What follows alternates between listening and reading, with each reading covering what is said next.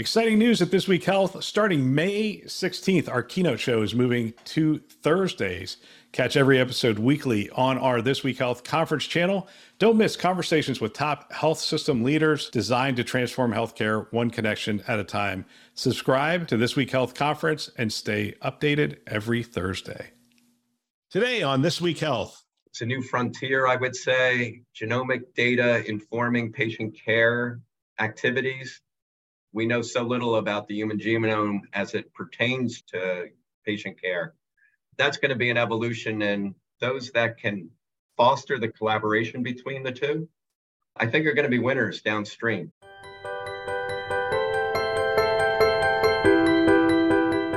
Thanks for joining us on this keynote episode, a This Week Health conference show. My name is Bill Russell. I'm a former CIO for a 16 hospital system and creator of This Week Health a set of channels dedicated to keeping health IT staff current and engaged. For five years, we've been making podcasts that amplify great thinking to propel healthcare forward. Special thanks to our keynote show partners, CDW, Rubrik, Sectra, and Trellix, for choosing to invest in our mission to develop the next generation of health leaders. Now, on to our show. I want to welcome everybody. This is going to be our leadership series, second into our leadership series CIO discussion and we're going to talk specifically with three academic medical center leaders about priorities for 2023. If you've attended any of our webinars, we're going to start promptly at about 103, 104, four minutes past the hour. We'll give people a chance to come in. Looks like 50 some odd people have joined already. So it's, it, and it's going up. So, but one of the things I'm going to do prior to that, just to fill the time here real quick, I'm going to ask each one of our panelists an opening question, get an idea of, have them share a little bit about who they are. Last year's question was first computer. If you want to answer that, you feel free to. But this year's question is what was your first job out of college? So we will, you know what, Michael, since you were the first one to join uh, promptly at the time, I will, I'll have you start. So, first job. So, Bill, thanks for having me participate. Much appreciated. Great to be here with Neal as well as Craig. So, my first job out of Rider College, which is now Rider University in 1981, was as a COBOL programmer. So, my skills are still pretty relevant in some industries. But working for a company known as Sperry Univac, that is oh, now yeah. part of Unisys. And my first role was pretty cool. I got to work in Cape Canaveral, Florida on the space shuttle, and we were developing a supply chain system for the solid space boosters, rocket boosters that tracked each and every part on the space shuttle. So when it flew and came down, those parts, some could be renovated, some could be reused, some could be thrown away and replaced. But fascinating two and a half years. Wow. Hey, I, I'm maybe I shouldn't ask this question. I was going to ask if any of your institutions had still had COBOL anywhere in the institutions. Oh man, Neal, you're shaking your head. Yes. Well, that's good. You could call on Michael. He'll uh, get on a plane, come down there, do a little coaching. Neal, you want to go go next? So, Neal, I'm going to introduce each of you and your health system in a minute. Neal, first job out of uh, first job out of college. Well, it's kind of tough to say first job out of college because I went straight into medical school, then residency. But before starting medical school in the summer before that and right after I graduated from college, I was a telemarketer who would cold call businesses and try to sell them toner. And back then, before computers, we just had stacks of yellow pages and we would just find businesses and then call them and then kind of basically assume we would tell them we had a computer and we're looking things up and get them to divulge the type of copier they had and the model number. And then we would say, oh, yeah, you use this kind of toner. Would you like some? I lasted for two weeks, and that was purely due to persistence that I had to make one sale before I would quit. Wow.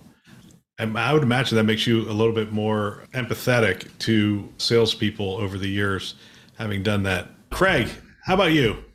So out of school, I was studying to be a pharmacist. So my first gig was as a hospital pharmacist. And I moonlit at a retail chain drugstore, but I my first high school or real job, as it were, was I worked at Subway. I was making Subway sandwiches uh, as my my first gig, and there was a strange time period actually where I had worked at Subway and then I got a job at the pharmacy. So people would come to the Subway and they'd see me behind the counter uh, there. And then they'd come to the pharmacy where I was a pharmacy tech and I began to appreciate that it might be unsettling to, to see me in both places. So I shifted to pharmacy.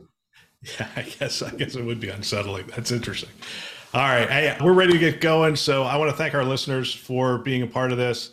Uh, and I, and again, I want to thank our panelists, and I will introduce them in a second, a little bit more detail. I would encourage you go ahead and ask questions. You can ask them in the Q and A in the chat as well. We will pick those up and take a look at them. This in your registration, there was a line there to put in any questions you might have. We received more questions for this panel than we've ever had before. I think we have easily over 60 to 60 to 70 questions. We'll see where where it goes. As far as introductions, we have Neal Patel, Dr. Neal Patel, Vanderbilt University Medical Center, and Craig Kwiatkowski, the newly minted CIO for Cedars-Sinai. Are you a year in yet, Craig? Uh, yeah, I'm close to a year formally, and informally, I'm getting close to two years or as the interim. Wow. And then uh, Michael Restuccia, Penn Medicine out of Philadelphia, Pennsylvania, home of the Super Bowl bound Philadelphia Eagles. And we will skip that conversation because we already had it. Let's just jump right into it. So I, I did a previous poll on LinkedIn and I asked just the LinkedIn community what will drive healthcare provider priorities in 2023. I gave four options financial pressure, disruption, and new entrants, patient experience, or worker shortage or worker experience. The financial pressure won that poll by a pretty sizable margin. Number two was worker shortages, and the other two were laggards essentially. I'm curious. Let's start. We're going to start by talking about the macro trends, and then we'll get into some of the specific priorities. What do you find is driving the priorities for 2023? Michael, we'll start with you. What's driving the priorities? Yeah, I think within the healthcare industry, we're all familiar with more than half of our colleagues throughout the country are going to run at a deficit in the upcoming year. And those pressures, financial pressures, are driven by, as we all know, many things, right? The COVID, cost of care escalating rapidly, revenues from payers not escalating at the same rate, turnover within particularly the clinical ranks, patients afraid to come back to the hospitals, surgeries generally on a downtrend. So, you know, what's driving everything is the financial pressure, pressure and the immediacy of that financial pressure. It wasn't like there was six years to plan for this. People walked walked out in droves in a short period of time. Rates increased significantly, and the reimbursements in revenues to us will not come back as rapidly. So, a lot of pressure on cost containment, expense management, and trying to do more with less. Yeah. Neal, I guess I guess we'll come to you. I, I assume you're going to echo some of those thoughts. Anything you would add to that? I guess the thing I would add, uh, no doubt the financial pressures, and Michael's absolutely right. Supply costs, we all know that from real life, and nursing shortage, but the immediacy that we're feeling in that space is our volumes are through the roof. We're sleeping 70 to 90 patients in our ED because there's no room upstairs. We have three to six month waiting lists in our clinic. As we're trying to keep every bed open in this community, when a ripple happens somewhere else, I mean, we're in Nashville, we're four hour drive from Atlanta, and when the Atlanta hospital closed, we started getting increased referrals. And that was unheard of pre COVID. And so I think we're getting requests for behavioral health patients to be in an in, our inpatient area from all contiguous states. So the pressures that we're feeling in terms of needing to provide more and more care, coupled with what we just talked about with financial pressures and worker shortages, and is really creating the perfect storm where the especially the AMCs are just in the crosshairs. That, that's interesting. It's interesting that four hours away Atlanta, but it's also interesting. It's a different state, and it's still there's still ripple effects. Are I guess uh, Craig? We'll come to you. Are you? I mean, you're in LA. Traditionally, a lot of competition, a bunch of academic medical centers, and are you seeing that same some of those same kinds of things?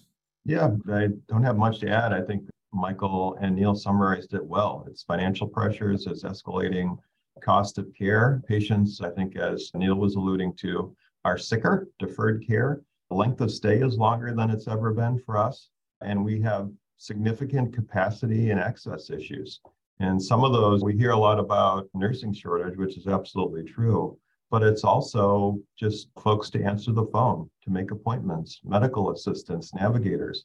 All of those things impact our ability to have broader and more real-time access, as was described. I don't, I think Neal said it. We have wait times in primary care in some cases, it's months. And for some specialties, a little less so. But these pressures are all real and they're particularly acute on the financial side in our case. Let's talk about technology. So we'll try to focus in on the intersection of technology and healthcare. We got some questions here that are clearly medical questions. We're going to steer clear of those. But the intersection of technology and healthcare, so we have worker shortages. We used to say nurse shortages, but it's it really is across the board. It's I mean it could be in the uh, in the cafeteria. I mean you just have shortages. Just just hard to hire people. We're hearing that throughout. How what kind of conversations are we looking at in terms of technology leaders to alleviate that, to create more hours, to create more capacity? I mean, what kind of conversations are we are we looking at? Are we having? Neal, I guess I'll start with you. What we're having is technology will fix everything, right? And that's what the that's what comes in as the 10 new requests every morning to your local IT shop. But seriously, there's two aspects to that. Number one, can we automate mundane or redundant tasks so we don't need the human in that space anymore or any longer so that the staff we have can do as much as possible and do the work that they have to do that technology can't cover.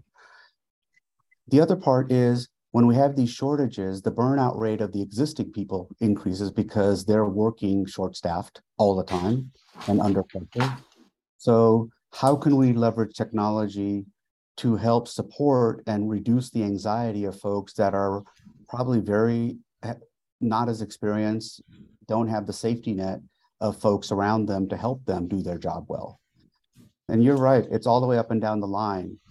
Lab tech shortages, respiratory tech shortages, CT scan tech shortages, surgical tech shortages in the ORs. Any one of those individuals is part of the care team. And if that link in the chain is not as robust, the whole system becomes slow and frustrating. So we're being looked upon. Obviously, we can't fix skill issues that you need a human at the bedside for, but what are the technologies we can deploy, change the model of care? That's something that has been the mantra since the end of the last year, where we're relooking at how to deploy virtual support, not for care at home, but just even within the hospital, uh, so that the bedside providers get some support instead of just running around chasing things down. So you just gave us three topics that came up in the questions, and I'm going to use them as a framework right now. Automation, support our existing workers and reduce the stress and the burden on them. And then the third being care at home. We talked about capacity issues and those kinds of things. I want, I want to start with I want to start with automation and get kind of pragmatic with the three of you. Craig, I'll start with you. As we talk about automation, what areas are ripe for automation? like you just look at it and go, this is absolutely ripe. We're going after this. What areas are maybe in the exploratory phase where you look at it and go, yeah, that we know there's potential there. We just haven't found the right technology or whatnot. So, what are you looking at in terms of automation at this point? I think the area that's ripe, certainly for us, and probably more broadly, is in the revenue cycle space. We've identified some nice opportunities to maximize our existing tools with within the EMR, automate more, and I think achieve some real measurable savings and efficiency. Um, things that may sound simple, but you know, making sure we're using paperless statements. We're not have a manual process for that. Reducing non-clinically triggered charges, automating consecutive accounts, dabbling and pushing as far as we can with prior authorization, the holy grail of, I think, automation or more efficiency within the revenue cycle space. I think where the dabbling, or I forget how you framed it, Bill, but you know, not sure category is more so on the clinical side. Where there's tools and AI-like algorithms that we're testing, deploying, and using, but those I don't know will ever be fully automated, or at least not in the near term. They still require a human to second check, whereas some of the things in the revenue cycle billing and coding space tend to allow for a bit more autonomy. Yeah, and Michael, I'll come to you with the same question around automation. What are you seeing or what are you being asked about? So I think some of the uh, mundane tasks that Neal and Craig mentioned are ripe for opportunity. Certainly pre-authorization is one of those items that somewhat leverage a tool. And I find it interesting they call it artificial intelligence because back in the day, we just called it screen scraping. and uh, in my second job at Shared Medical Systems, we had a thing called OlliScript. And we used to re-register patients all the time just with a file and re-register. And suddenly now that's artificial intelligence. So I find it remarkable what some of the consulting firms and vendors repackage as uh, innovative. But that aside, all the things that Craig mentioned certainly agree with. The area that I am most frustrated, where there's great opportunity for automation, is online patient scheduling. And it's not that we don't have the technology, it's we don't have the operational engagement in order to open up those slots. In some instances, we don't have enough clinicians to even have slots. But that is an area to me that if we look at other industries, airlines, rails, hotels, you know, who, who, wants to speak to an agent? You, you want to do it yourself, you want to pick. And I realize some particularly specialties and subspecialties, it's kind of difficult because of the prerequisites. But we do a lot of primary care visits also, as does Vanderbilt and Cedars-Sinai. And I think that's the biggest missed opportunity. And it will address a lot of that issue around access that everyone's mentioned here. Yeah, Red Schedule is pretty interesting to me because my guess is if we if we were to look at the number of people that are associated with registration and scheduling in your institutions, that's a significant number of people. You, you guys are the front lines. I had a traditional IDN. I didn't have an academic medical center, but I just know the stuff we were able to schedule was not the specialties. And you guys right. are just loaded with specialists, and they're fairly reluctant to open up their schedules for obvious reasons and whatnot. But that has to represent a significant opportunity in terms of just just manpower and labor that could be saved. I would think. It's also an area of significant turnover. So it's a good point of entry and then rapidly move to the next role, either internally or externally. Sorry, Neal, I think I cut you off. No, I think you're absolutely correct. And we're we have recruited an incredible leader of our access center, a physician who just loves scheduling. And it take has taken her as a physician to go talk to physicians and we're embarking in our increasing online scheduling and improved template design to really be robust so that basically you have one call completion if there is a call, but robust enough that we can have much as much self-service as possible. And the technology is there. It's the rules and the algorithms, and you have a lot of religion, especially in academic medical centers, because you know the right toe specialist does not want to see any patients that have a left toe issue. Um, and so the that that sort of problems has to be dealt with and that's not a technology or a CIO job that requires really us supporting the operational people to be timely and responsive when they get hard work done and work through all those details. The first group of CIOs were from IDNs, and a question came in terms of ROI for projects. And I'm curious if we're going to coalesce around the same thing. What Uh, when you are presented with a new project right now, what timeline are you looking for on an ROI? Just real quick answer on that. Michael, we'll start with you. I think in the past we were a little bit more patient. We're looking for more immediacy in ROI at this point. That could be up to six months, 12 months, but we're looking shorter term right now because of all the financial pressures we had indicated before.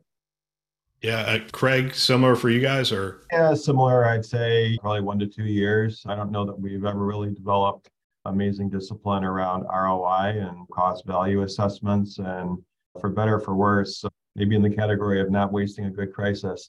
This is really forcing those conversations and causing us to be a little bit more deliberate about it, more real, and making sure that this is a thing and it's certainly a factor that we're considering as we considering with more intentionality perhaps than we have historically. And Neal, one one year, two years. Actually, it's kind of interesting. Just like Craig said, the discipline on ROI is difficult to do, and you can always play to the game per se. So we're really focused on the total cost of ownership because that's a discipline that we don't do. Everybody comes with their project and whatever cost the vendor told them, but not the true cost of what it takes to implement and maintain. And so over the past four years, we've really worked hard that every project, every new contract we really need to know the three-year cost of ownership and what its impact is going to be in terms of capital dollars as well as ongoing OpEx. Yeah. Then the choices can be made, and once the choice is made, the leaders who make those choices have to decide whether it's worth it to do or not. And so I worry much less from an IT point of view of the ROI. It, it's interesting because that's the that's the alley that you end up with. The trap that you end up with is you, you buy something new, the costs go up, and then next year they come to you and say, "Hey, we need you to reduce your IT spend by five percent," and you're sitting there going, "But my IT spend just went up by ten percent with just the stuff we bought.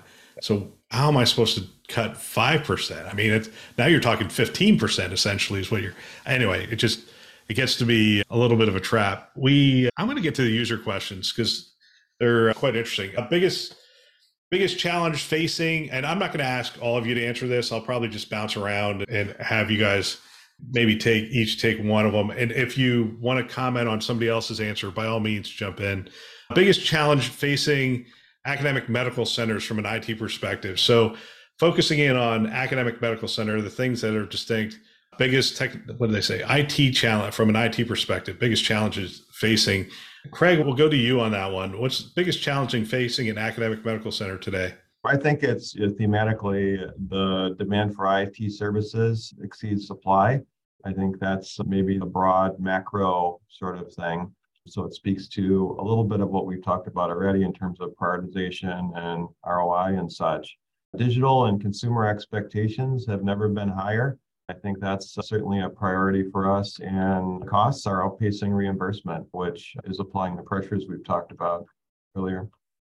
I think the thing people that may not understand about AMCs is projects can initiate from just about anywhere. I mean, they just, hey, I got a grant. Hey, we've got this extra money over here. Hey, we've got this. It just, that might seem like a good problem to have, but it's also a challenge from a governance standpoint. Uh, Michael, is it, am I saying that right?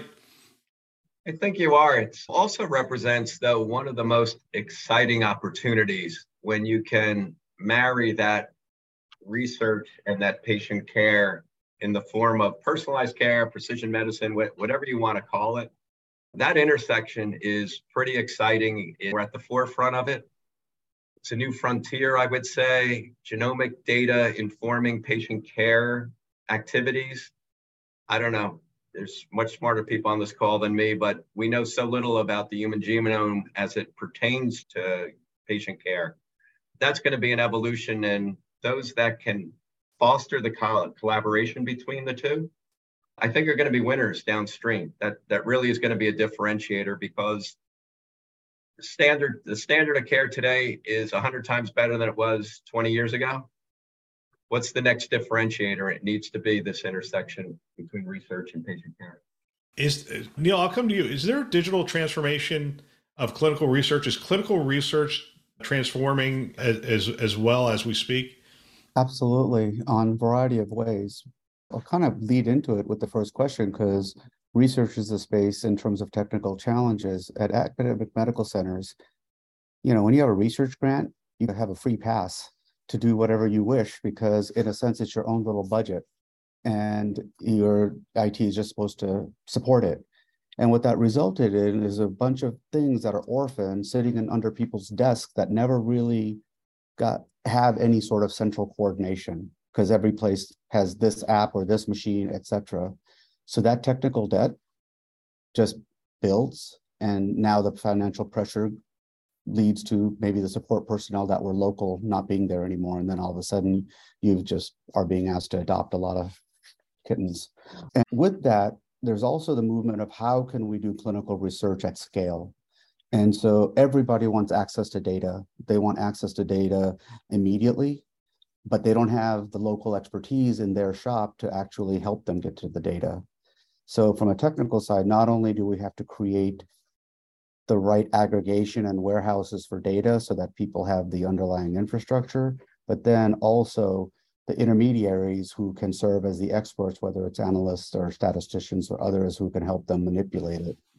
Yeah. That then goes into clinical research where can you attract patients through the portal, through different ways, through patient engagement to be able to get in there because now we want that data to come in seamlessly into the database because they don't have people to hand enter whatever the patient submitted. And if I could just add from a resourcing standpoint, what we've tried to do, and I don't know that we've hit the perfect sweet spot, but to your comment earlier, Neal, the division of resources is challenging, or the lack of division of resources is challenging. And so what we've tried to do is organize a little bit more centrally around the folks who truly support research from applications, data, infrastructure, compute, storage, all of that, really under one vertical. So those resources are competing against them. So the community of users for those resources, whether it's grant funded or otherwise, are competing for that the, those resources. They're not competing against operationally focused resources. It's not perfect, but it has helped a little bit and has helped to separate that service catalog from the operational focused service, service catalog. Yeah. By the way, if you have a little time in between me asking you questions, if you want to hit some of these Q and A's that are coming in here, I think there's four questions in there. If you guys want to type some things back, by all means do that. I'm going to keep working through the questions we received. In, in terms of the data, it's data for clinical research. Has that is that a function that clearly falls under IT to aggregate that data, source that data, clean that data, and make that available? And are we looking at different technologies in order to, I think, Neal, you said the word scale, but to do research at scale and to make that sort of a, a common platform for all researchers to hit? Neal, I'll start with you because you're shaking your head. Yeah. No, I think it's an and conversation. Everybody wants all the data together, but now we have to deal with security issues of how do multi-center people get to the data in a safe way and only get to the data that they're entitled to. I mean, you now have the problem of easy access, but now the security issues and all those other issues create a problem of you having to restrict things. And at that tension point, we're still trying to figure it out in that space. Yeah. Michael, how about a Penn? What how do you approach the data, making the data available for researchers? A little bit more of a 80-20 rule, I think. We try to address the majority of needs through a standard platform. We happen to call that platform Pennomics, and it's populated with some level of patient care data, but then all that other data that exists in the research environment, like biobanking biospecimen data and genomic data and other types of things that aren't standard in the patient care world. So we try to create that platform and then allow the researchers, to Neal's point, reach in with security, pull out what they need, and then add their other sources of data, whether it's coming from pumps or surveys or trials or whatever to meet their need. But it's kind of an 80 20 rule there. We'll get back to our show in just a minute. I am excited about our webinars this year. They have been going very well. What I've done is I've gone out and talked to people in the community and said, what works in webinars? And they came back and said, look, this is what we want. We want a webinar that is not product centric. It's really focused in on the problems of healthcare. And we want people on there that are actually solving those problems. And so we have done that, and the response has been fantastic this year. We have another webinar coming up it is the future of care spaces.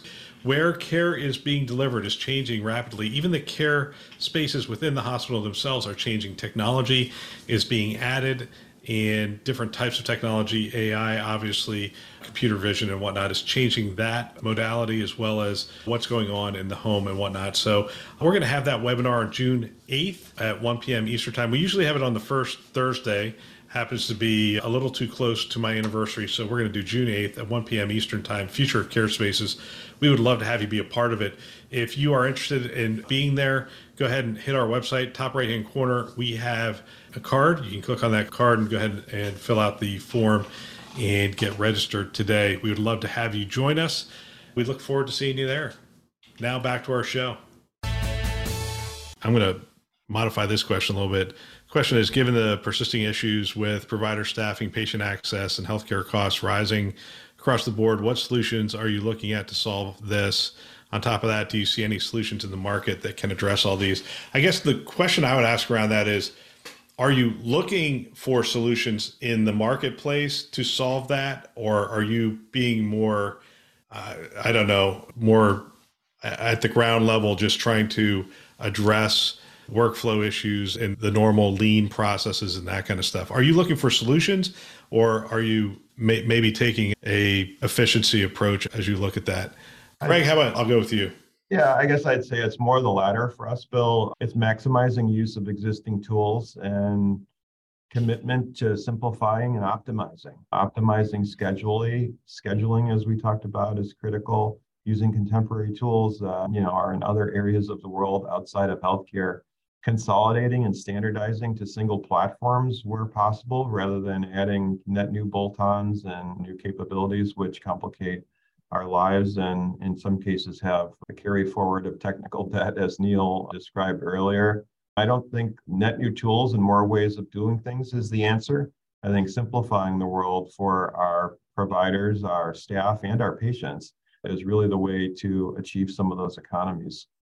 Michael, is simplification something you're looking to do as well? Yeah, I share with my team and with similar industry events like this the three C's it's common systems, centrally managed, collaboratively installed. And if you can have that platform in place, leverage the tools you have, work collaboratively with operations, I think the three of us are all on the same EMR platform. We know what tools we have, those tools continue to evolve uh, adding more to the mix at this point in time isn't going to move us forward. All right. So let me put you on the spot then. The three of you, I'll ask you this question. a, a, year from now, will you have more applications than you have today? And Michael, I'll start with you. Going, our fiscal year begins in July, and we're already beginning that budget process. And I know I will have less applic- applications. It, it, well, a, a, year from July, you will have less than what you start with. My core July. vendor, core platform will provide that service. Craig? I would lean towards less, but I think it'll probably be close to flat with some, some gives and puts. Are you trying to retire some stuff? Yeah, we have some systems. We've just gone through a significant M&A activity with a hospital in the area. And so we've got some decommissioning that's going to happen there. And then we have some other priorities of bigger implementations, mainly around the ERP that's going to reduce the broader footprint. Yeah, Neal, more or less applications a year from now? Less. We went live on our EHR platform five years ago. We got rid of 120 applications. Our ERP go live is coming up here in April. That will get rid of over another 100 applications. And given where we are, we need to consolidate onto common footprints, and we're actively working in that direction. Yeah, it's it's interesting. It's a, it is definitely definitely a goal is to reduce the number of applications, get onto more platforms, and and I think we're hearing that across the board. Is the let's see, how are they asking this? Do you feel the CIO plays a role in delivering exceptional customer experience? Is there are you guys hearing a lot? Are you being asked a lot about the customer experience and improving the customer experience? We'll go in the other direction. Neal, customer experience? Absolutely. And being a clinician, that's how I got into this game. Uh, was because I yelled about how much IT didn't work, and they made me come to community meetings. And I, we lead a group committee called the Patient Engagement Technology Committee that our Chief Medical Officer and I lead, specifically because customer experience is everything. And in Nashville, it's a small enough community that you hear about it very quickly from your community in different locations if your customer experience isn't where it needs to be. And so, absolutely, it's totally front of mind. Yeah. So, Craig, I know you guys think a lot about customer experience because you're in that beautiful, and actually, Philadelphia would fall in this category too. You're in that beautiful place that has so much competition that the customer experience really really does matter in that LA and Philadelphia and probably every market now, especially the urban centers. But Craig, what are you seeing? What's next in terms of the customer experience? What are they asking for? Yeah, I think it's it's staying ahead or at least uh, keeping up with the sort of entrance in the market and our competition. I think usability, UI, UX, look, feel, all things, and really that are customer facing or prospective patient facing, uh, they have to be our priority, and they are our, they are our priority. We have UCLA just down the road and to our south, a number of organizations and in, in every direction. And so that's certainly a priority for us. I think internally, our customers, which I think Neal was speaking to, I feel like the chief health help desk officer many times that really there's and i think it's a good thing there's no problem too small that i occasionally hear about and it forces us to really look at the way we do things the way we serve our internal customers our clinicians our staff our caregivers and that's a critical priority for us and excellence is a foundation of that. The michael i'll change the question come to you just slightly which is are you utilizing i mean we talked about getting onto common platforms that kind of stuff.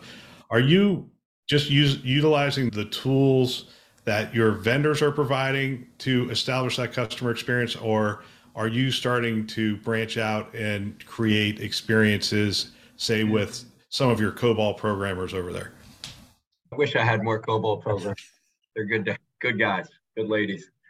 We're branching out. So i think our platform has a lot of functionality and we all use terms like low friction and engagement with our patients, but leveraging some of the tools, whether it's a, a texting solution to augment our scheduling system, is one example.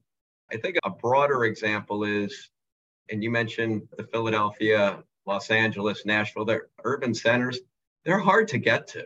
And three of our major hospitals are downtown, and it's frustrating. And so that experience already has two strikes against it because they had to sit in traffic they had to find parking. They had to find their way to one of our buildings. And now, how do we make it better from there? So you're always trying to reclaim that in-person experience. So more tele type of experience adds to the uh, the benefit, and, and pushing more to the home is certainly a big initiative for us because that'll do two things. One is it's generally where people want to be served from a care perspective if they can.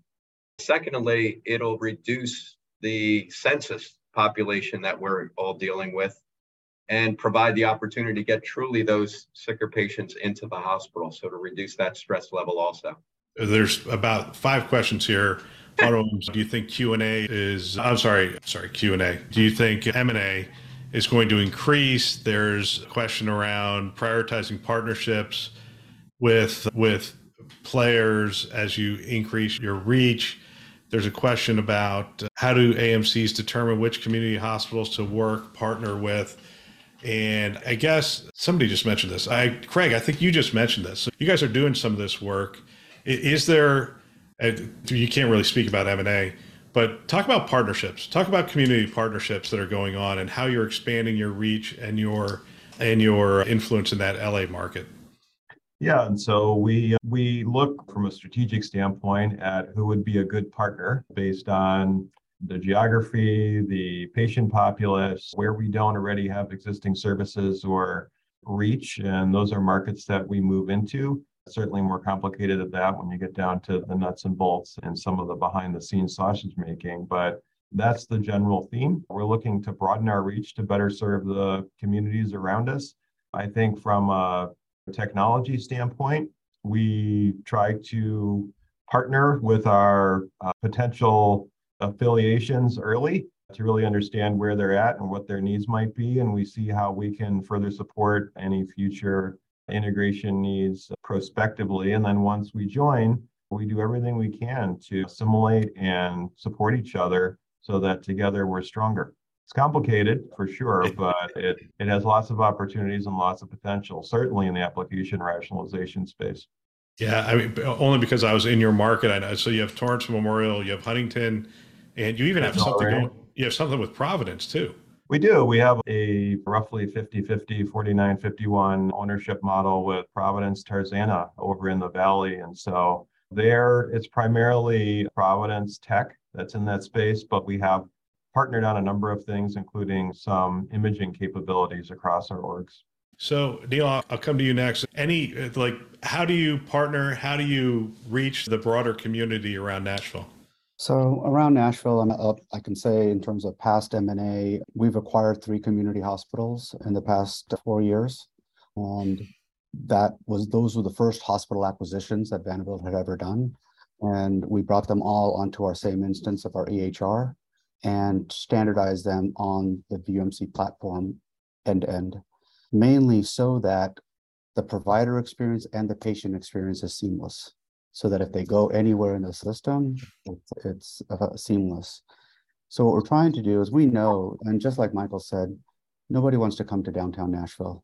they want they want they'll come here for their surgery, yeah. but they'll come here for a hyper specialist. But everything else they want local. And so what we need to figure out is either having the community presence there, whether it's a big box ASC or a community hospital that wants to be within the Vanderbilt system. But we also then have affiliates that we try to partner with where we do an extensive share of best practices, ideas, and coordination of transfer of patients appropriately. Because for Vanderbilt, we don't make money if we bring in low CMI patients, which is the case mix index, which are less complex patients, because our cost of care on the downtown campus is just too high. And so we do better with the complex patients and allow the less complex to be well cared for in their local settings. So unlike in the past when volume was everything, now I think it's the right type of volume being in the right place and right. that's how we partner with affiliates and increase our presence away from the central hub. Yeah, I'd rather drive to downtown Nashville than go down the Schuylkill Expressway. Michael, uh, if you guys have ever been on that, it is, I don't think it's ever wide open. But Michael, what about you? I mean, you guys are predominantly downtown, but I mean, you have huge communities all around you, including into New Jersey. And we do have three community hospitals that service the region. And I do believe there's only two independent hospitals left, so I'm not sure that they're opportunities for us. But I'd put a little different spin on this and get the group's feedback and ask the participants to think about it also. Is if you look at health in general, it's always three components it's pharma, it's payers slash insurers, and it's providers. Providers are struggling at this point. Pharma and payers have all the money, and I see more and more relationships and partnerships at least for us, with at least the payers and trying to find that synergy around more value based care, uh, more targeted care, more arrangements in that respect. So I'm not sure there's an acquisition, certainly not an acquisition of an academic medical center of a payer, but I do wonder if there's going to be more payers acquiring the providers in order to link that care together. And I don't think I see any pharma doing anything other than what they do best. What they do best. I'm going to, I don't know if this is softball or not. It feels like a softball. I want to talk to you about work from home and your staff and whatnot. Is that changing at all? I read a Wall Street Journal article this week. In fact, I think it was Monday. And they said that the number of remote jobs is actually going down. And they were citing the number of jobs on LinkedIn, number of jobs on Indeed and whatnot. Fewer of them are saying, hey, work from anywhere and that kind of stuff. Healthcare tends to be slow to adopt these things, and we have workers working from home now, and we've definitely adopted that. And we'll probably be slow to come back from that. But is there any intention? To, I mean, has the nature of work changed? Is there any intention to come back from that? What does it look like? Does someone want to volunteer to start this one off? I don't want to put anybody on the spot. I can try. It's a it's an interesting question. That oh, you know what? You should try. I've had to drive to Cedar Sinai. That could be the hardest place to get to in history. Right. Uh, Ten miles can take you an hour and a half for sure. It, I think for us, I don't foresee it changing in the near or intermediate term. Um, it's been a win for us for the reason you stated, Bill, and our ability to recruit outside of our even our drivable area, drivable, however you wish to define that. And so we've got folks working in other states, which has been great to get high quality talent that can do the work that needs to happen, whether they're on site or remote. That's reserved for specific roles. And I think we'll need to continue that. I think where we haven't quite settled out yet is really in the hybrid roles, roles that are local, nearby, that are drivable, that occasionally need to be on site and occasionally or more than more often than not are working from home right now. I think that'll primarily be driven for us by the way the organization shifts. We're still really not doing in-person meetings or not doing in-person meetings beyond I think the latest guidance was 50% capacity in the rooms. And so a lot of that really is just driving the way we interact with our customer base. So, biggest positive, I'm going to go to the other, Neal, I'm going to go to you, and Michael, I'm going to come to you. Biggest positive of remote work and the thing we miss most because of remote work. Neal, I'll go to you. The biggest positive is I don't have to get up at six in the morning for a 7 a.m. meeting where I have to have my butt in the chair in the middle of campus. But, and that's awesome, as well as late meetings. The biggest negative, I'm in my office. I like the change in context. There's hardly anybody else here and it's lonely. Yeah. Isol- uh, isolation is one of the things I've heard from people is not all employees like being in their home. Some actually do like interaction with other people. So I guess they can go to coffee shops. Michael? Yeah, I think the biggest positive has been resulting in our maintaining our high retention level of our employees and to Craig's point, being able to recruit from outside the region. It's been really strong for us. We have a solid plan to continue to be a remote organization. We've begun to shut down some of our leased and rental spaces that housed IT staff before. So we're sending all the messages, we're performing all the actions that indicate we're going to stay in a remote type of environment. But I do believe over time, some employees, to your point about loneliness and isolation, have begun to filter back. And each day I see more and more folks in the office. Not that we're exceeding more than 15% of our staff each day, unless there's a get together reason. But I have seen people voluntarily begun to come back to the office because they miss their colleagues, they want to have team meetings, they want to meet face to face. I think the biggest downside to all of this is less happy hours. I miss them.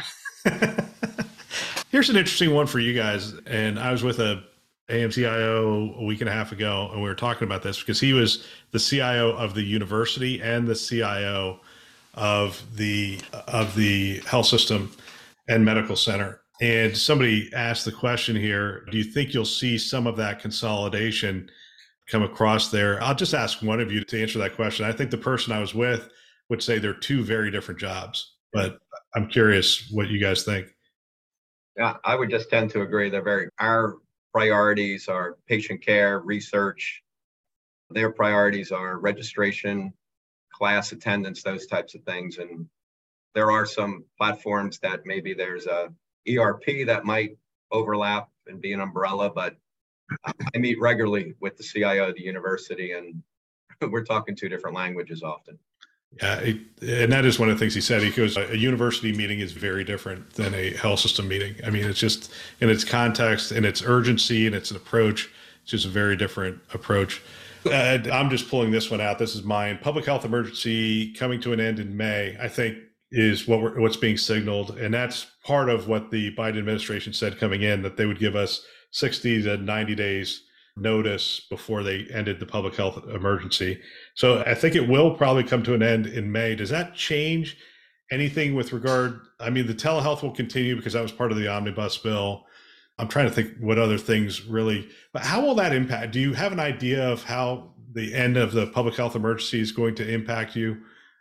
Michael, I guess I'll start with you, or unless you're hoping I've called on somebody else. No, I think the biggest topic we've seen the number of patients that might be left without any type of insurance right. at this point and so they'll have no coverage. And then how are we going to address that? And do we go back to some state sponsored plan federally sponsored plan? But other than that maybe neal or craig have more insights but i th- that is a concern of ours and particularly in urban areas that is a concern. Yeah. I know i just remember I'll speak about our health system. We lost money on Medicaid. We tried to break even on Medicare and we made money on commercial.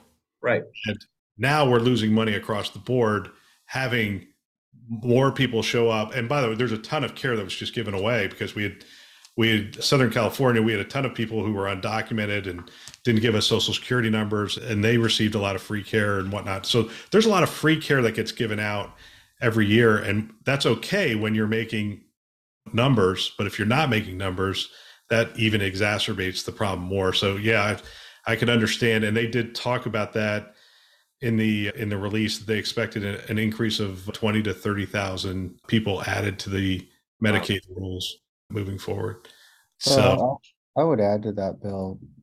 The issue is not just the yes, all of us in AMCs provide um, uncompensated care, right? A lot of it's, it's part of our mission in many ways in the local region. The greater difficulty lately we found is that even the payers we have contract with are delaying, and we had this with Medicare Advantage programs, where we were supposed to get paid and we're still not getting paid. And so it's just the friction overall in every direction, I think is what's grating. Let me ask a question a little differently. Public health emergency comes to an end. Yes, the omnibus bill is going to continue the telehealth. Has telehealth become ingrained enough that it is just part of the structure of how you deliver care moving forward? Craig, how about in LA? Is it just it's just already baked in now and you feel like pretty confident it'll continue? I think so. I think we've started to hit a post-pandemic equilibrium of sorts. There's specialties and and not that have self-selected or their patients have self-selected what that what that baseline will be. I think we see our telehealth numbers range from next to nothing to in the 20s in terms of a percentage of total visit volume, skewed more heavily towards primary care with the higher numbers. We also have made available a more real-time video visits now capability, which has helped decant some capacity and access issues away from urgent care and the ED, which has been great. But I think it's here to stay, and uh, I'm not sure what would need to happen in terms of payments and changes in the regs that would shift that pretty dramatically. Yeah, I have a feeling what we're going to see is that the federal government's going to, they have a ton of data now. They're going to be able to look at it and say, hey, this worked, this didn't work, this did work. And they'll hopefully adjust the funding to match what actually increases access and improves outcomes. Gentlemen, I want to thank you for your time and I want to thank you for participating in this. The let's see, I want to thank everybody who who came onto the call. It was a great turnout as and all the questions that you gave. Really appreciate them. Gentlemen, thank you very much. Really appreciate your time. Great. Thanks, Bill. Thanks for having me. Thanks for being here. Thanks. I love the chance to have these conversations. I think if I were a CIO today, I would have every team member listen to a show like this one. I believe it's conference level value every week. If you want to support This Week Health, tell someone about our channels. That would really benefit us we have a mission of getting our content into as many hands as possible. And if you're listening to it, hopefully you find value. And if you could tell somebody else about it, it helps us to achieve our mission. We have two channels. We have the conference channel, which you're listening to, and This Week Health Newsroom. Check them out today. You can find them wherever you listen to podcasts Apple, Google, Overcast. You get the picture. We are everywhere. We want to thank our keynote partners, CDW, Rubrik, Sectra, and Trellix, who invest in our mission to develop the next generation of health leaders. Thanks for listening. That's all for now.